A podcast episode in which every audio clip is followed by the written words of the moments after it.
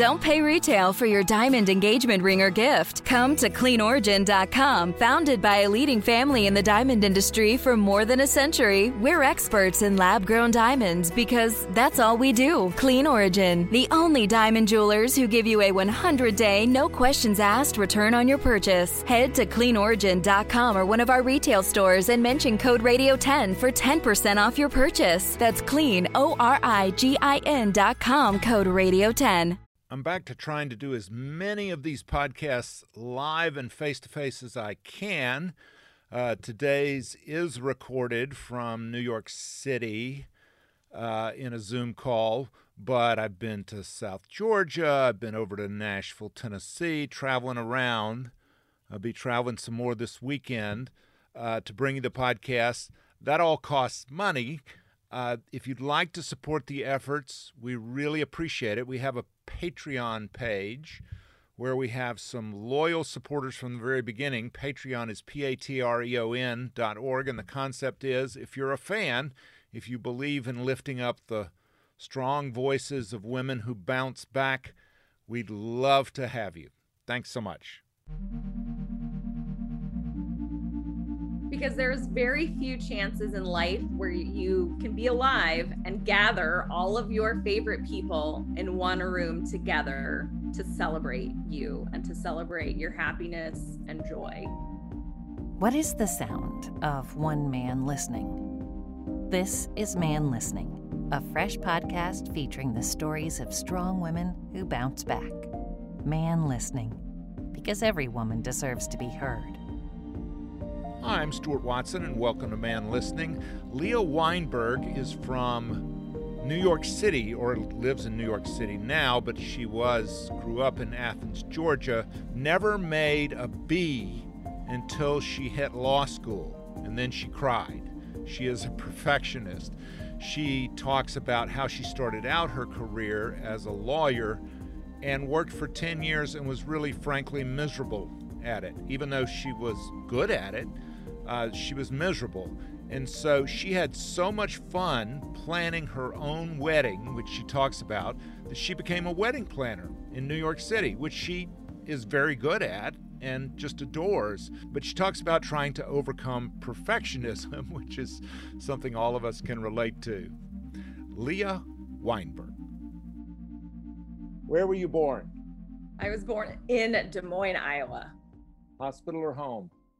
Hospital for your mother, your number what of how many? One of one. You're the only child. I am an only child. So, what does that mean to you? Like, what is your experience of having no competition? Uh, I mean, I'm a grown adult and I'm still not very good at sharing. So, that's definitely something I've carried over. Other than that, though, I feel like I'm a pretty well adjusted only child yeah, everybody's like, Did you want to have a sibling? And I'm like, I mean, I don't know any difference. So it's kind of a weird question to answer, but like, no, I was kind of, I was fine being an only child. Yeah. Uh, for purposes of understanding Leah, what should I know about your mom? Oh, uh, my mom grew up on a farm in Iowa. And how come you're not a farmer? because my mom married a guy from Queens. oh, okay. but then the roundabout part of this whole story is that I grew up in Athens, Georgia. Both of my parents um, were academics. So my dad got a job teaching at the University of Georgia, and my mom decided to get her master's there. So they moved us to Athens, Georgia, where I spent um, basically all but nine months of my childhood. You were bound to, you had to get a graduate degree because you have to keep up with mom and dad, right?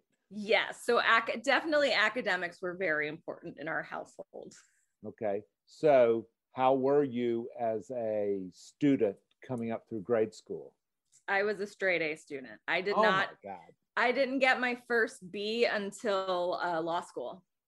Oh my word! And I cried, cried my eyes out. I've only had, I've only ever gotten not an A in three classes in law school and i could re- recite for you which three classes they are because i remember it clearly are you a perfectionist in other areas of your life Yes, I'm very, but I am working very hard to break my perfectionist tendencies. But yes, that is an accurate description. How, how do you go about breaking these tendencies? Giving myself, being patient with myself, giving myself grace, understanding that things are not just success or failure, that in a lot of cases, it's also about the journey and what you experience along the way. I mean, I worked with a life coach who helped me realize that. So it's not something that I came to on my own, but it is definitely something that I am working on. Do you ever take on activities that make you profoundly uncomfortable that you know you're just gonna, you're just not gonna do well at? No. Like, give me an I... example. give me an example of something that is like, oh, I am not good at blank. Uh, I won't. I don't sing in front of people. I will not sing in front of anybody. Um, my okay, husband's about, never heard me sing. How about "Happy Birthday"? I don't sing "Happy Birthday." Like, like I mouth now. it. I mouth it. like, but your voice is melodic. Like as you laugh, it's melodic.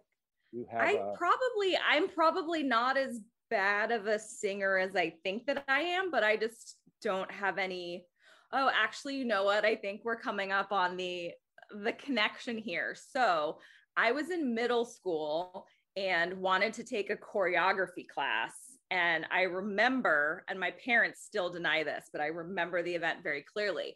My parents were like, "Oh, if you're going to take a choreography class, we want to have you take a singing class." Because my mom, I think, was in was a, in the choir or something. Like my mom has a good singing voice, and I think one of my dad's brothers was like a not a well known, but like a folk singer. So I think singing talents run in the family. So they were like, "Oh, you we want you to take this singing class." And I had no interest in it. And I think I was pretty awful. And so from that moment on, I don't think that was probably like somewhere between 6th 6th grade and 8th grade. I've literally never sung in public since performing. I performed Castle on a Cloud from Les Mis. Oh. now it couldn't have been that bad. Come on. I don't know. My dad still teases me about it to this day. Oh my word. Oh. Yeah. I'm so yeah. sorry. I'm i mean, so I did. I used I sang like I performed my 5th grade talent show. I sang in front of the whole school and then something happens when you go through middle school and people are really awful nasty human beings in middle school and it really kind of kills your spirit a little bit. If you go back to the high school reunion in Athens or you look at the high school yearbook, people will say, people at your old high school will say, I remember Leah, she was very smart. Were you the valedictorian? I was salutatorian. Did you get to make a speech? I did get to make a speech, yes. And what, what, what did it say? Let me hear. What was the title? So at the time, I was a, a part of my history is I'm uh, well, I am am still a writer, but I was into journalism for a good portion of my life, and so I decided to frame the speech as if we were walking through like uh, the front page of a newspaper. And so, kind of talking about the highlights from the class and like naming some of like special achievements and like sports and memorable things that kind of happened. What appealed to you about journalism? I like to write and I like to interview people and I like to connect with people and and go and go deep, you know, like I like to get to know folks. Did you practice journalism anywhere? Um, I mean, I was a music journalist for about 10 years while I was in college and law school and for the early part of my lawyer career. You were post REM, right? Oh, yes. Yeah. And post B 52s. So. Yes. Yeah. I mean, I grew up during the time that they were around. Their lawyer actually taught at taught a class at the law school. And there's the famous story that he told him, I won't bill you, I'll just take a portion of your proceeds. I've heard that story. Smart move. Yeah. so, are you familiar with the band Train? Sure. So, they had some big hits a few years, like, I guess, I don't know what maybe like a decade ago, I guess. But I saw them, they actually opened for another band. Um, and then to see them sort of have a brighter career than this other band that they were opening for at the time was pretty interesting. But there's a singer songwriter from Atlanta. His name's Butch Walker. He's never he has produced and written songs for a lot of very well-known people but he himself has not necessarily gotten the acclaim that I think he deserves, but I have seen some pretty incredible shows from him at the 40 Watt in Athens, one of the most memorable being he unplugged his guitar for the last song of the night and was just singing um, completely acoustic, standing on top of the bar, singing to the entire crowd. And his voice is absolutely incredible. And so it was like a pretty, that was a pretty magical moment, but he still never, um, his own solo career never quite took off as well as I think he deserved for it to. And oftentimes those guys live in anonymity. Yeah. Oh, totally. Yeah, it's all it's interesting because I'm very like very into music. So, you go out with the gang and you get to drinking and somebody says, "Let's go to the karaoke bar." And Leah says, I'm gonna go home and go to bed. Seriously, you'll run away? I mean, I won't. I'll go and I'll sit and listen, but I will not. I I won't do it. I won't what sing. If, what if you go to a concert and everybody's singing along? That's different. Like if nobody's gonna hear me, it's like you know, for people that are perfectionists, it's the idea of not do, of like we don't want to do something that we aren't 100% sure we're going to excel at. Um and then it's like the fear of being judged and like being vulnerable in that moment. And like yeah it's just not it's not fun to think about doing that. So your husband has never heard you sing? No. So when you graduated high school in athens georgia where did you go when you turned 18 and left home uh, i went to flagler college in st augustine florida why flagler because i was able to get on the tennis team there Oh, so you're also excellent at tennis. Yes. So you're well rounded with the exception of singing. Yes. oh, do you still play? Uh, not so much, but where we're moving to, um, there's like a tennis club nearby. So I'm hoping to be able to get back into it this summer. And in college, you majored in business with a minor in Spanish. And why did you major in business? Uh, it was just kind of a general thing that I thought was gonna help me take the next step. I mean, I assumed that I was gonna probably get my MBA after college and like go work for Coca Cola or Disney or something like that. Yeah, and that is you, not what happened. why not? What happened? What changed you? So I got into like when I was in college, Jack. So Jacksonville, Florida, which is about 45 minutes north of St. Augustine, has one of those, you know, like underground but really good music scenes. And so got heavily involved with the music scene there, was managing some local bands while I was in college, doing the writing. And I wanted to figure out a way to work in the music industry and had a random conversation with a woman who was the editor for one of the magazines I was writing with. And she's like, Oh, entertainment lawyers make really good money. And I was like, Okay, I want to be an entertainment lawyer. And so about a month later, I took the LSAT uh, was able to apply to one school, which was the University of Georgia, got in. Um, ironically, never practiced entertainment law for a day in my legal career because I that's a very long story, but there's a particular way to kind of go about getting into that industry. And I did not have anybody to really show me the way. So I spent about 10 years practicing commercial real estate law. On the LSAT, your score was a 157. It was not very good. Oh, really? So you didn't really? get an A on the LSAT? I did not get an A on the LSAT. But I mean, it was good enough. Yes. Combined with my grades and like extracurriculars and all that stuff, it was good enough. Going to law school, in retrospect, if you could go back and talk to 21 year old Leah, good idea, not good idea? I would not do it again. Because uh, I did not enjoy a single second of being a lawyer. If you could have leveraged it into entertainment law, you think maybe different? I don't think, I think ultimately I would have come to the same conclusion. So starting out, you know, entertainment lawyers could make anywhere from like 30 to 40 grand. Whereas right out of law school in New York City, when I was, when I moved up here, um, first year law associates were making $160,000. Mm. And that's a really big it's a really hard thing to turn down yeah but what if you're completely miserable and you have no life Um, I mean, I think you would still have that exact same experience as an entertainment lawyer. Yeah, you could you could still be miserable, but with the idea that someday, you know, you could get into where the real fun was. I don't think there is real fun being a lawyer. I mean, for me as a per like who I am as a person just is not compatible with being an attorney of any of any type. What is it about? What does it take? What is the personality of a lawyer? Well, I would say, I mean, what drove me away is the realization that at the heart of being a lawyer is there's always conflict. And sometimes it can be like if you're in a courtroom, I feel like that's pretty obvious. You've got like the somebody representing the plaintiff and the defendant, and like that kind of conflict is is very obvious. But when you're in a situation like I did a lot of leasing, and so you have somebody representing the landlord and somebody representing the tenant, and their interests never align.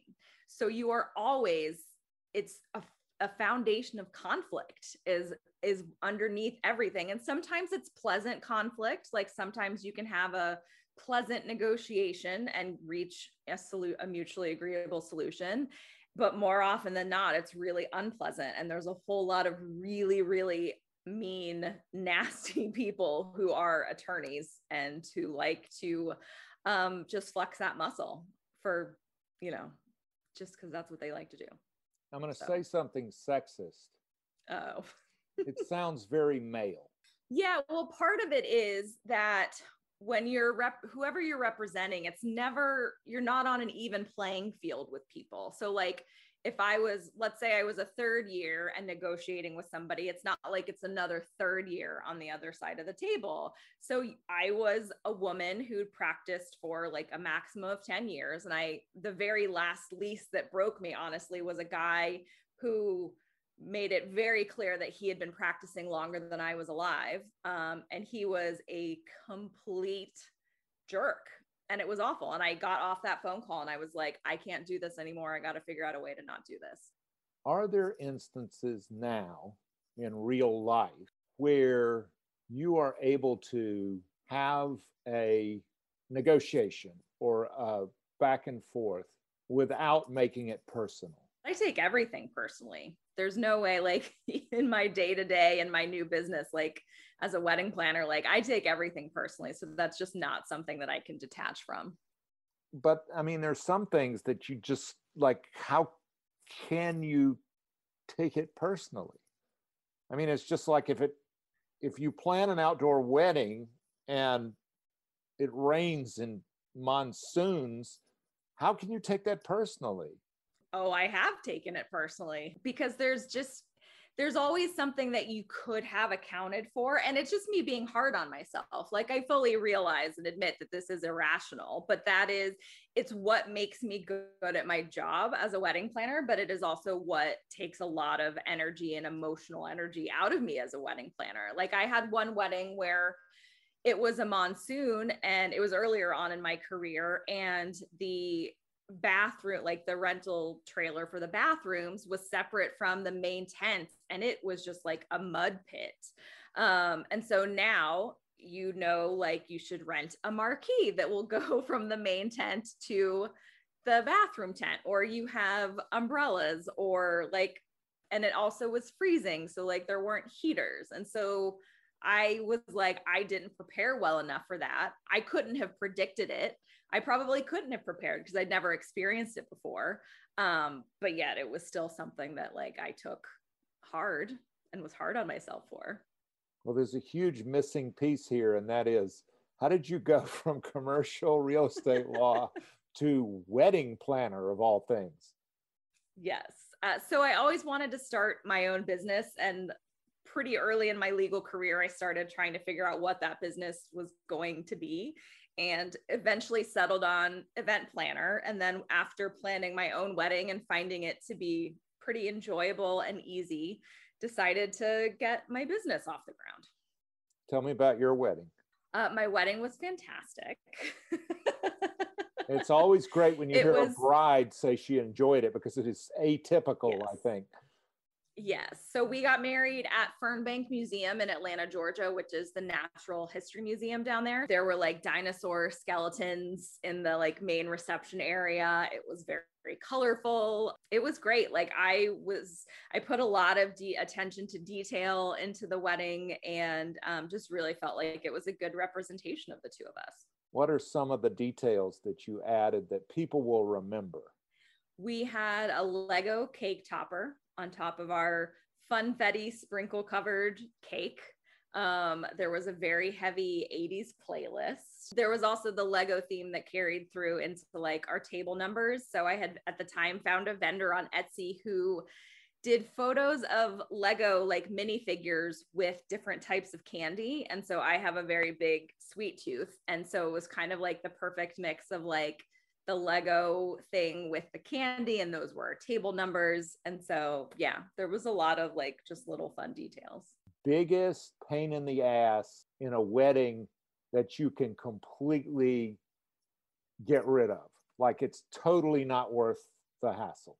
Oh, interesting. Like you can save yourself so much time if you'll just, is it the dress? Is it the I think it's going to depend on every, I think it depends per person because everybody, different things are important for different people. And so, um, you know, some people like are are anxious and don't like to be in this in the center of attention. And so doing a first dance like if that's going to make you super stressed then just like throw the first dance out the window. For some people it could be like a wedding cake because they like feel obligated to have a wedding cake. But if they don't like cake and maybe guests don't like cake then throw the cake out the window.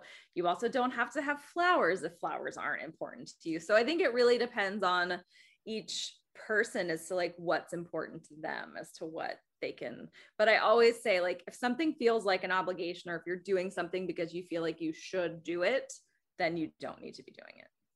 What happens when daddy is paying you or mommy or mommy and daddy are paying you and daughter doesn't want xyz but mommy and daddy are saying oh we're having blank.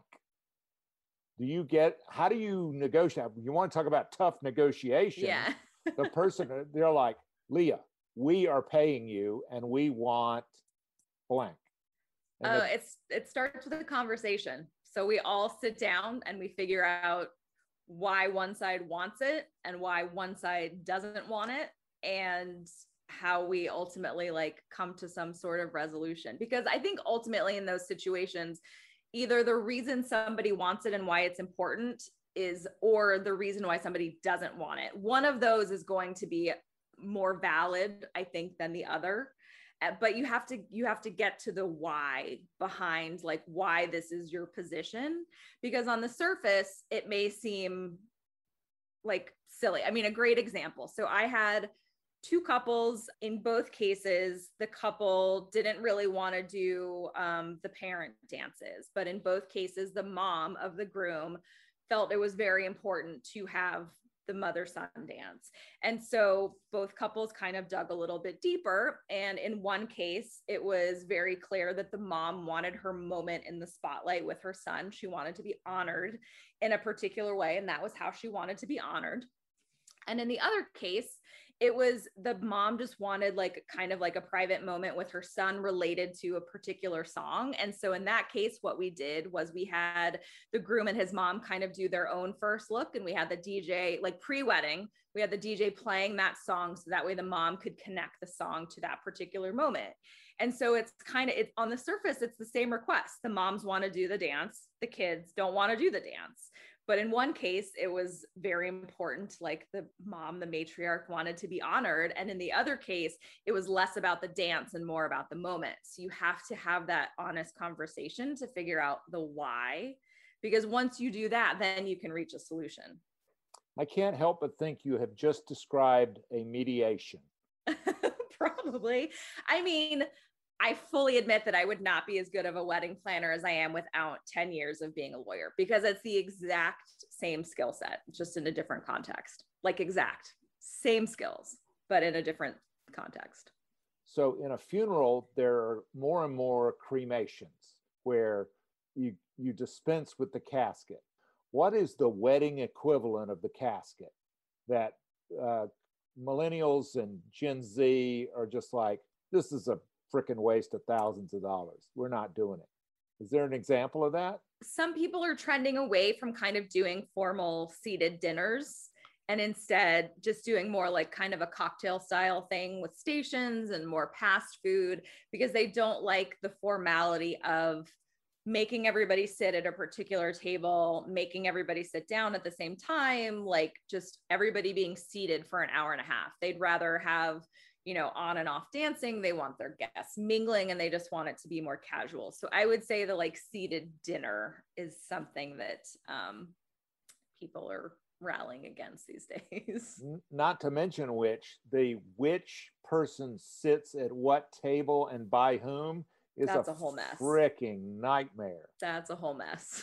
I mean, because it's just like you can avoid all of that if you just say, sit wherever you want. We're not going to try to engineer these little, you know, awkward moments. Yeah, I mean, even my one of my closest friends at her baby shower, her the her and her husband's family are both Italian, and there was so much politics involved, and even at a babe because they did do a formal meal at the baby shower, but so much politics involved of like who gets to sit where and who is physically closest to where like my friend is the mom to be was sitting and who was around them. I mean, it it's it gets very complicated. Did you write any of your own vows? We yes, we both wrote our own. So it's interesting because my husband and I are not super sappy, super romantic people. So mine, a lot of mine was I took different mo- quotes from movies and television, like basically like other people's vows or like romantic declarations. So that was my approach to avoid having to like be super serious about it. Yeah. How'd you meet your husband? Uh, we were set up by mutual friends on Uh, a blind ish date. So I knew about him in advance. So I was able to, like, you know, do internet, my internet research. He did not, he was not aware of like who he was going to be meeting. So and did that internet research help you? yes, I mean, I got to see pictures of him and like just get a sense, like, it was back in the MySpace days. So, like, I checked out his MySpace profile um, and approved and thought he looked interesting enough to to give it a shot. What was interesting about him? Uh, I mean, he was also into music, so that was helpful. Um, into like computers and tech, so a little nerdy, which is also helpful. Where was the first date? the first date where it was like our blind date was um, actually at a concert um, at a small bar in Atlanta called the Earl, and a group called the Avett Brothers were playing. You think a guy from Charlotte, North Carolina doesn't know a group called the Avett Oh. Brothers? I mean, You never know. I actually don't care. My husband loves them. I actually don't care for them, um, but it was kind of a matter of convenience for like that to be what we met up for. We're Because, like, edit he that went- out because in North Carolina there's a law that you cannot say you do not like the Avett Brothers.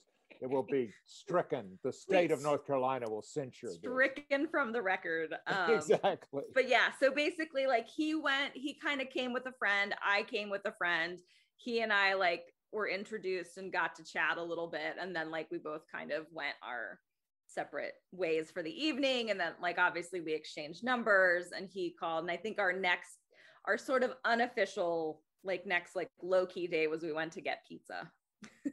How did you know that he was the one? so for me it wasn't there's really not a specific moment. Um he will tell you that like he realized it while he was having dinner with a friend at cracker barrel.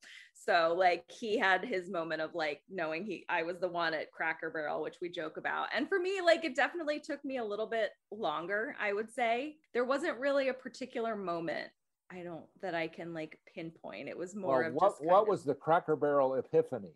he was like i'm in love with her Oh, neat. at And cracker barrel what what was there are a lot of guys that you could say I like this guy, we share these interests, that sort of thing, checks these boxes, but there's a big difference. When did you like what was it that you loved about him? What was it that made him distinct just from a nerd who liked music?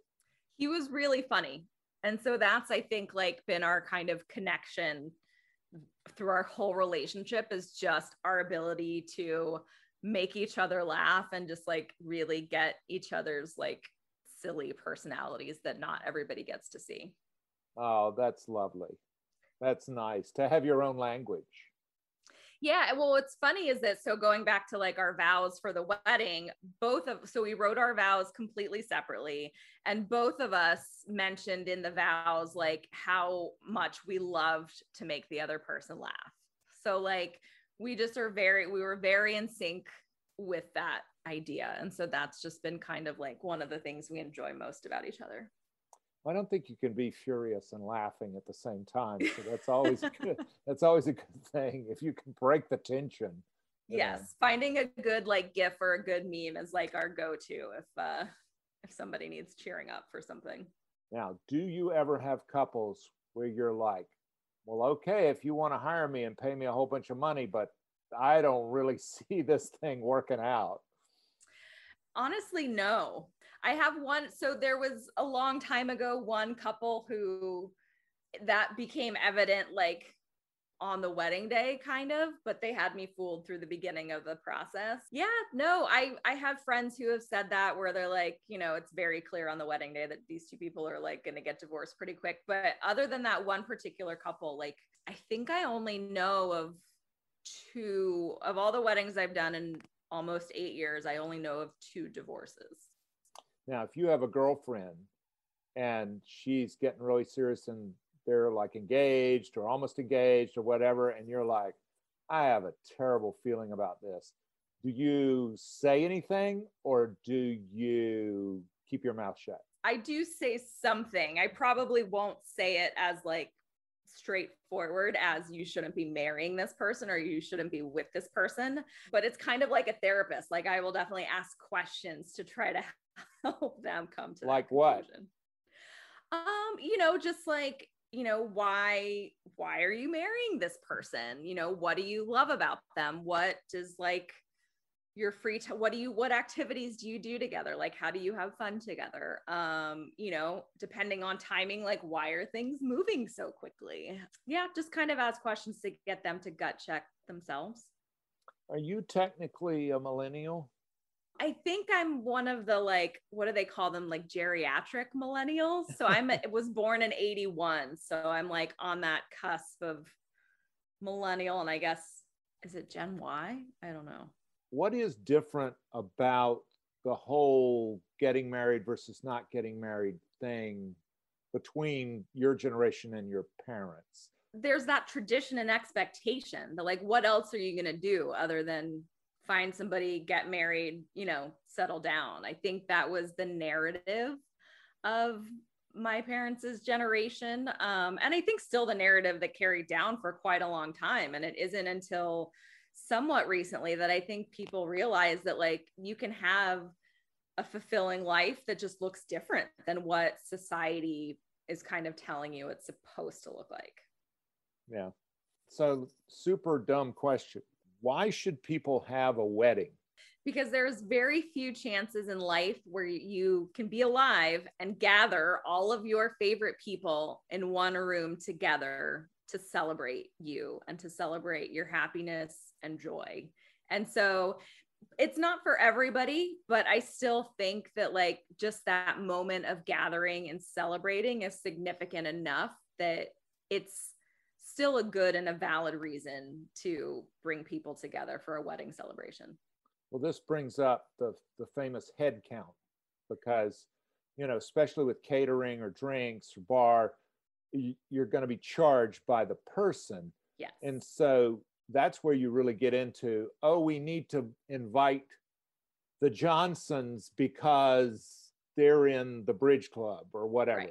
Right. Uh, or they're in the country club and the daughter's like i don't even know these people you know and so how does that conversation how do you mediate that uh, well, there's two ways to mediate it. For well, there's two resolutions. Number one is sometimes it will depend on who is paying for the wedding, um, because sometimes if you're paying for the wedding, that will give you a larger that will like allow you to add people to the guest list. But this is actually something that I've been saying. I think post COVID, one of the changes that we're going to see because I disagree with people that say that post COVID, like these micro weddings are going to be the thing. Like, I don't think people want small. I think post COVID, people are going to want to gather and celebrate and be together like never before. Um, but I think post COVID, people's guest lists are going to be more meaningful and more thoughtful. So I think we're seeing, we will see like this trend away from these like obligatory invites to making sure that all of the people that are on the invite list are truly meaningful people who you very much want to have at your wedding day. So the writing, how do you write now? How do you scratch that itch? Um not a lot. I mean, I just so I just got finished. I published in April, published my first book called The Wedding Roller Coaster.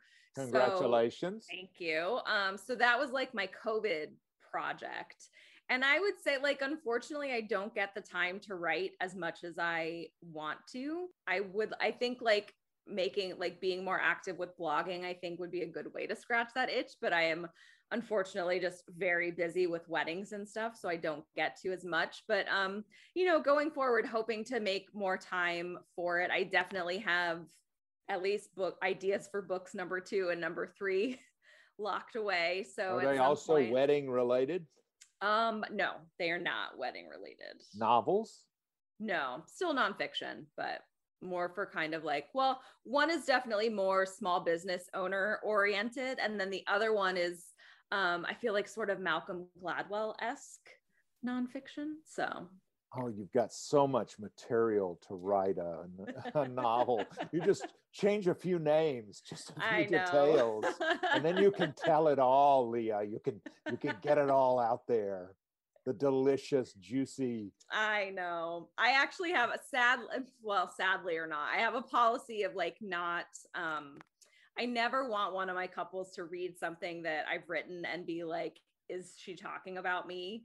And so for my book that I did just write, which is about weddings, there were two stories in particular that I kept like very true to true to facts and, and happenings. And I got those people's permission to do so. And then the rest I changed enough that like I hopefully people aren't seeing themselves in it because I don't know, you just don't want to be that person like reading somebody's you know wedding horror story book and then be like, "Oh my god, she's talking about me. This is awful." Like I never want to cause somebody that kind of like I don't know that it's pain, but whether it's embarrassment or like shame or just I don't want to have that like cause somebody that kind of negative feeling. So, yeah, I will never I will probably never do like a tell all. What's the wedding roller coaster about?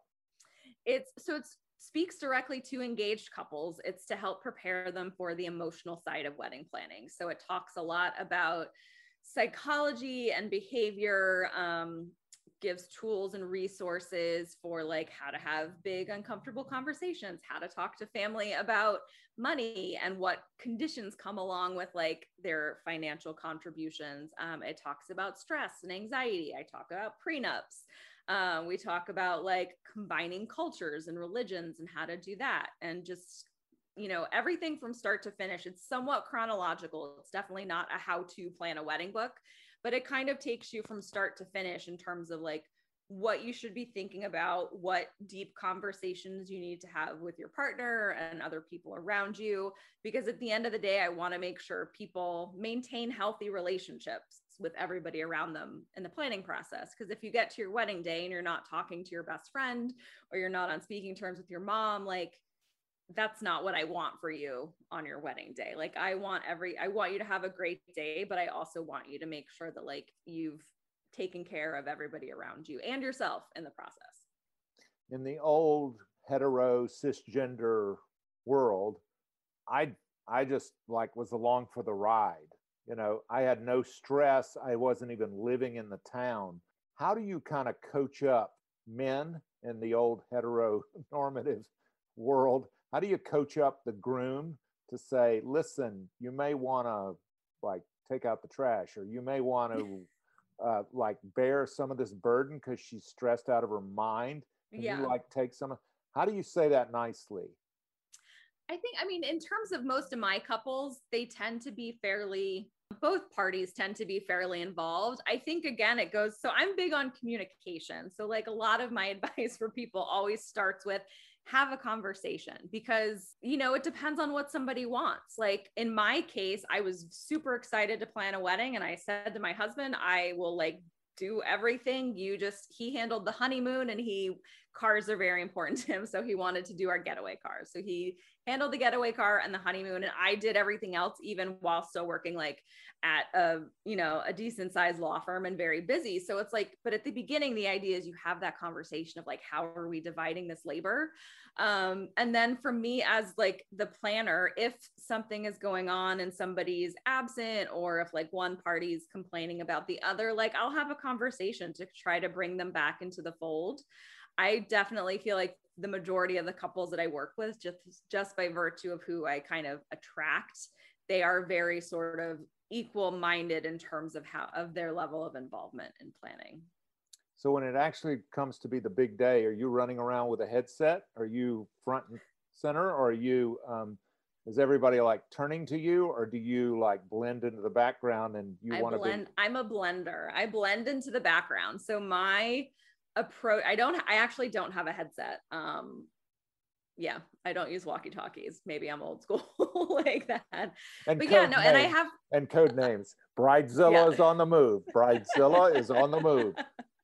But I actually have this, I just had this conversation with my couple that's getting married in a couple of weeks because my default approach is to very much just like be on the outskirts observe um, you'll always be able to find if you need me you will always be able to find me but i'm not in your face i'm not like helicoptering or hovering. I'm not constantly asking you if you're okay. Like I'm watching and if I see that you're not okay, I'm in like I'm in there, I'm taking care of whatever needs to happen, but I don't feel the need to like just be on top of my couples or their families. And in a couple situations I got feedback from people that like, oh, they wish I had sort of been more present. Um, so that's why now I have these conversations. I'm like, hey, here's my default approach if you are the type that like you want me to just kind of like be constantly bugging you and checking in, let me know. I will do that for you. But otherwise, I'm just generally like always on the peripheral, just watching everything and step like anticipating and like stepping in when needed. I saw a wedding once in which a bride had a bunch of, I think it was a, no, it was a maid of honor, had a bunch of hairspray. This will tell you about the era, the 80s and um, she backed into a candle. Oh uh, God! Her hair went up. Have oh you, God! Have you seen anything like that? Have you ever had?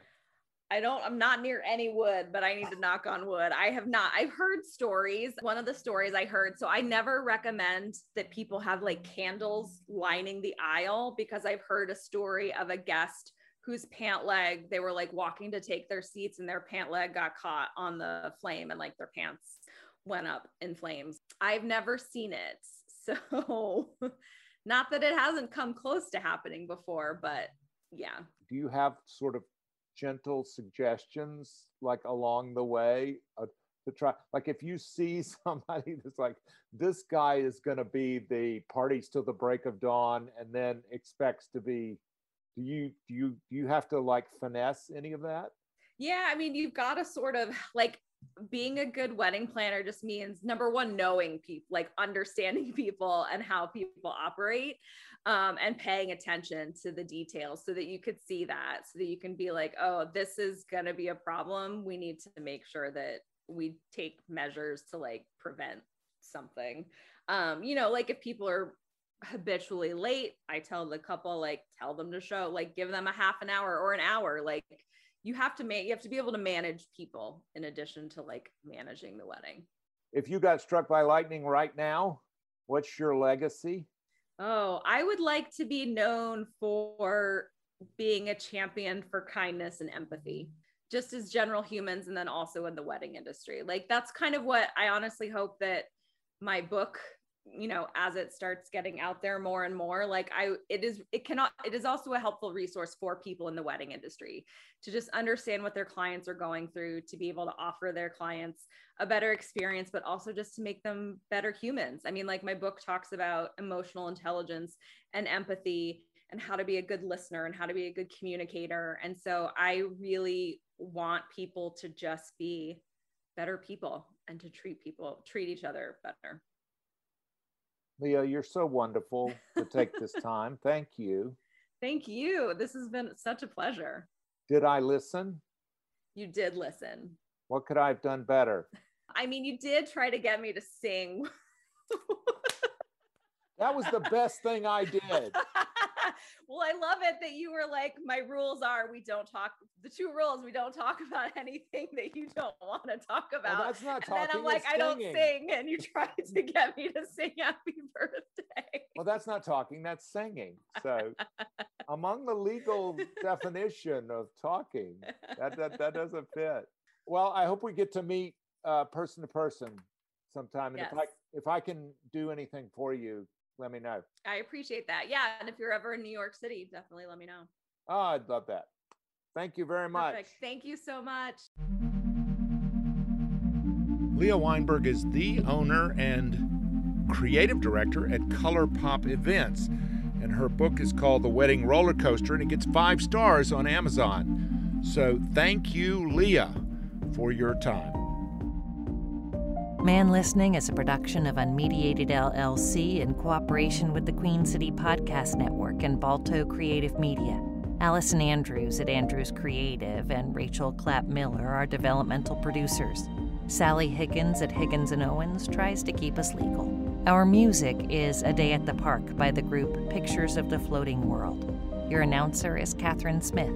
That's me please go to our Patreon page. You'll find us at patreon.com. Look for Man Listening, one word, no spaces. We hope you'll join us by becoming a member.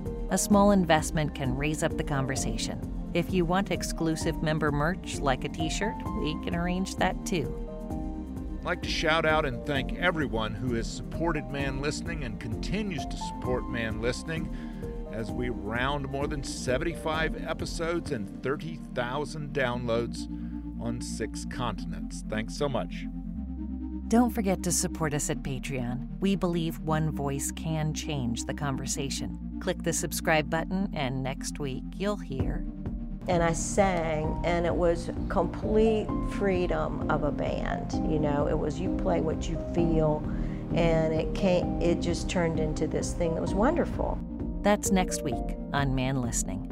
Thanks.